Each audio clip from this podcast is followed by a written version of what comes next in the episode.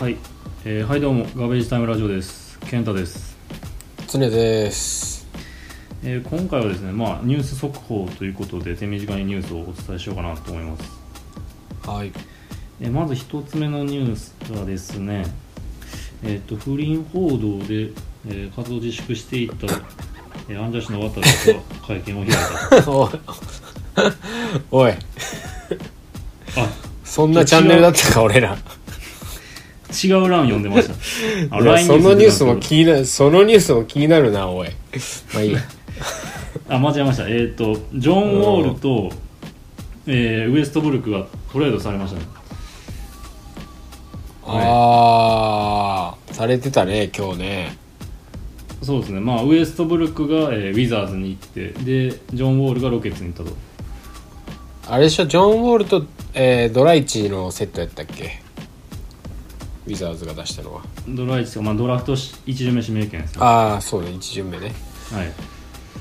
いやーどうですかこれどう思いました率直に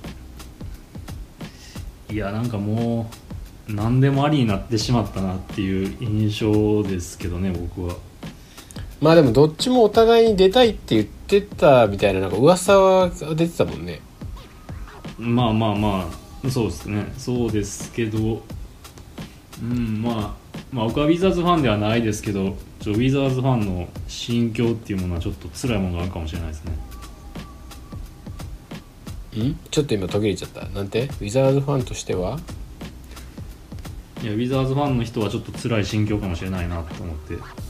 いやーそう俺どっちかっていうとロケッツというよりはウィザーズ寄りの人間なんだけど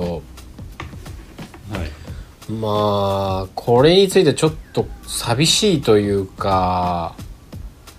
うーんうんなんか、いやそそんなにいいトレードとも思わないしウィザーズ側からして。うんなんかそうなんですよねなんかこう誰が得すんだろうっていう感じのトレードなんですよね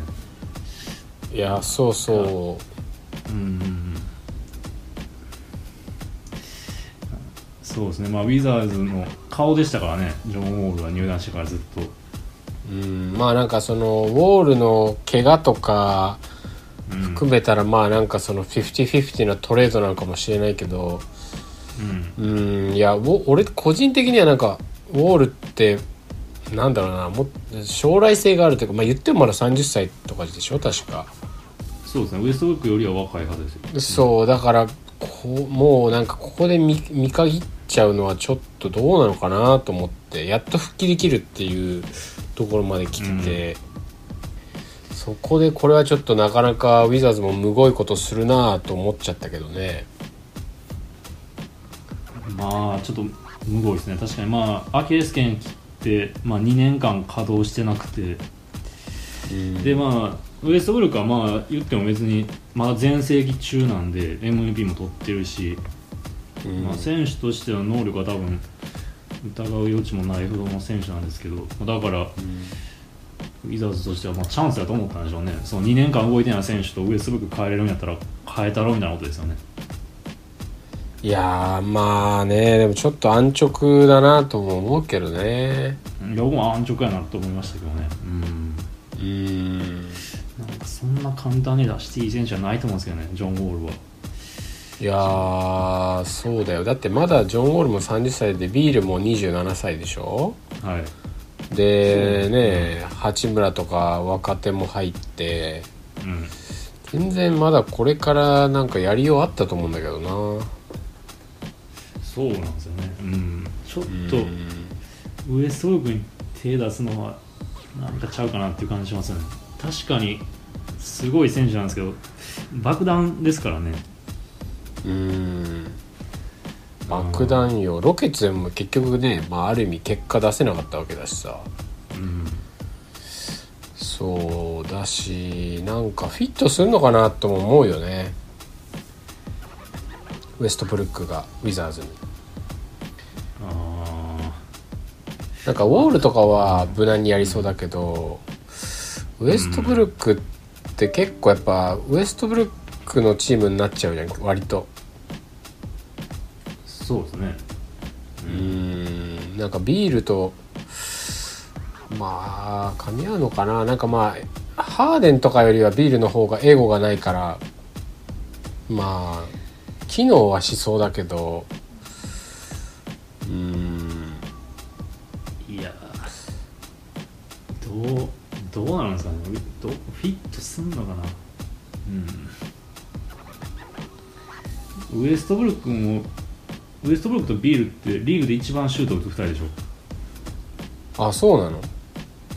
うんあビー確ルかああまあビールはまあそうね、まあチーム事去情年もありまはすけどねううんんまあそうだね確かに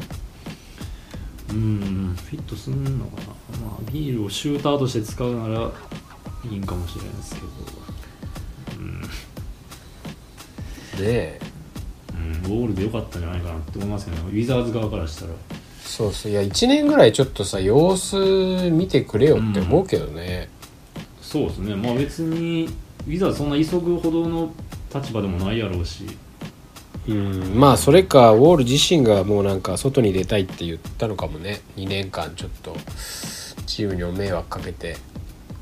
心境的になるほどそれだったらまだわかるけどねうんうん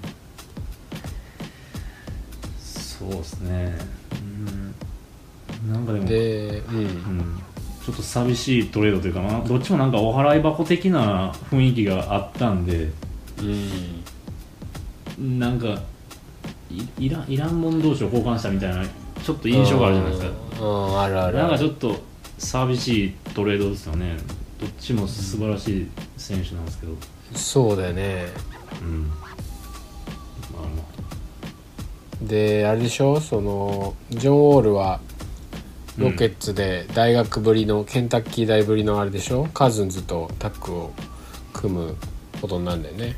あそうですねそれはちょっと楽しみですねうんそこはなんかねフィットするかもね、フィットというかまあなんかお互いいいかもねカズンズもなんか怪我続きというか、結構苦労してるし、うんなんかそこは波長がもしかしたら合うかもねボールとそうですねうんそこは問題なさそうですね、まあ僕的にこの2人大好きなんで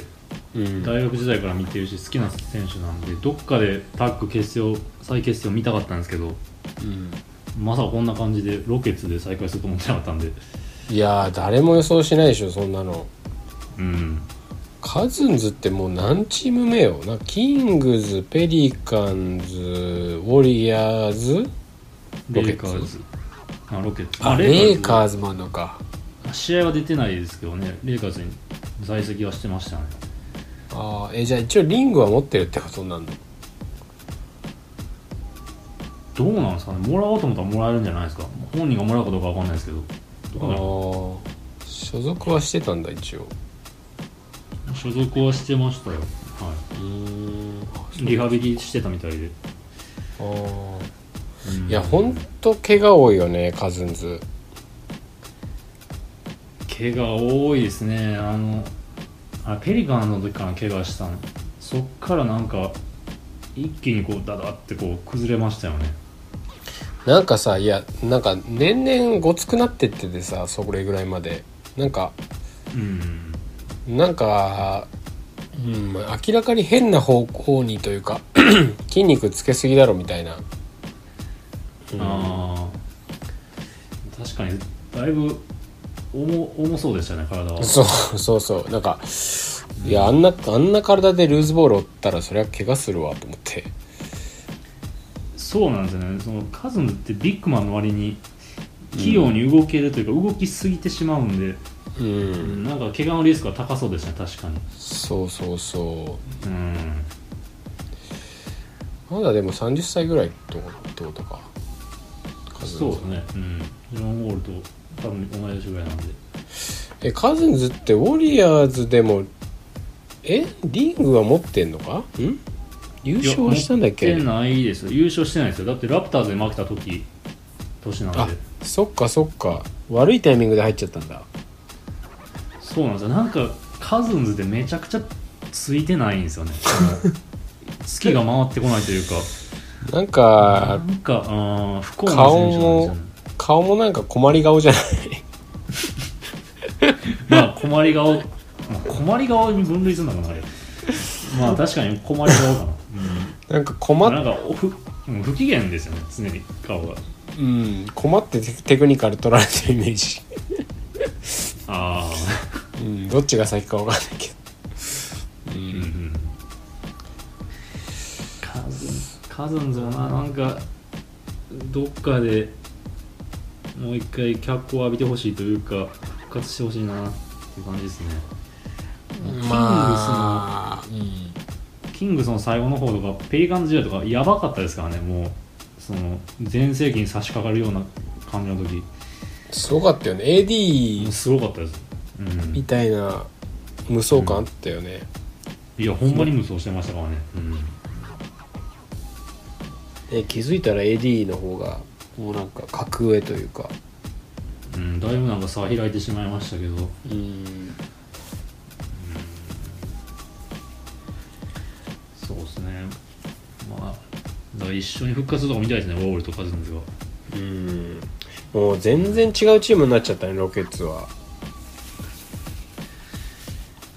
うんそうですねまあハーデンはまだ残ってますけどねあ、そっか、ハーデン残ってるんだ。うんまだ残ってますよ結局どうなんだろうなって感じですね なんかトレード起こらずにそのまま行くんかなと思ったらウエストブルクがポンって変わったんであれあれって感じですよねもしかしたらハーデンもって感じまたなってきましたねまあまあまあそうやななんか結構ステイで、おうんなんか予想を裏切っていくんかなと思いきやのここで来てたもんね、うん急に、うん、もうそろそろシーズン始まるまなっていう時に、うん、まあでもカズンズがまともに動けたらハーデンとウうんォールとカズンズのビッグスリーというかね、一応なんかうん戦力的にはそうですねううんんまともに動くとこ見たいですけどね、うんまあ、ウォールとハーデンって相性どんな感じなんですかね良さそうですかねまあウォールって割と案外正統派というかうん一周り生かすタイプなんで、ウエストブルックよりかはいいいかもしれないですねだしなんかまあ怪我明けでなんかまあ結構落ち着いたプレーしそうでああまあそうですね、まあ、怪我明けっていう意味ではハーデンみたいな選手が追ってくれた方が楽かもしれないですねカズンズのボールもでもなんかまあロケッツは去年が去年だからなんかもうどんなチームになるのか全く想像できないよねススタイルとかも含めてうんそうですねヘッドコーチも変わったしちょっともう分からんですね なんかうんなんかじわじわなんか落ちていきそうな感じしますねロケッツこんな感じでだってクリス・ポールおる時もうあと一歩やったじゃないですかいやウォーレアーズ倒す寸前まで行って行ったよねあれはだってもうウォリアーズが一番ビビってたんじゃないもうやべえみたいな、あんな窮地に追い込んだのロケッツぐらいでしょ本当にそうですねうんうんで、まあ、クリス・ポールでダメやってじゃあウエストブルックに変えようみたいな感じでウエストブルックに変えてで、うんよりダメになってでじゃあジョン・ウォールに変えようみたいななんか発想が単純すぎないですか、ちょっとねなんか、ううん短期的すぎるよねうんなんだろうなそんなシンプルになことで優勝できないでしょ NBA は分かんないけどいや絶対無理やと思いますよ、うんうんなんか、うん、単純すぎますねゲームじゃないんやからっていう感じですよねそうそうそうなんか、セオリーというかそういうのがあんま感じられんねなんかうんサンダーみたいな、ちうん指名権取るんだっていうそういうなんか気概が感じられないよねロケッツはうんなんかちぐはぐというか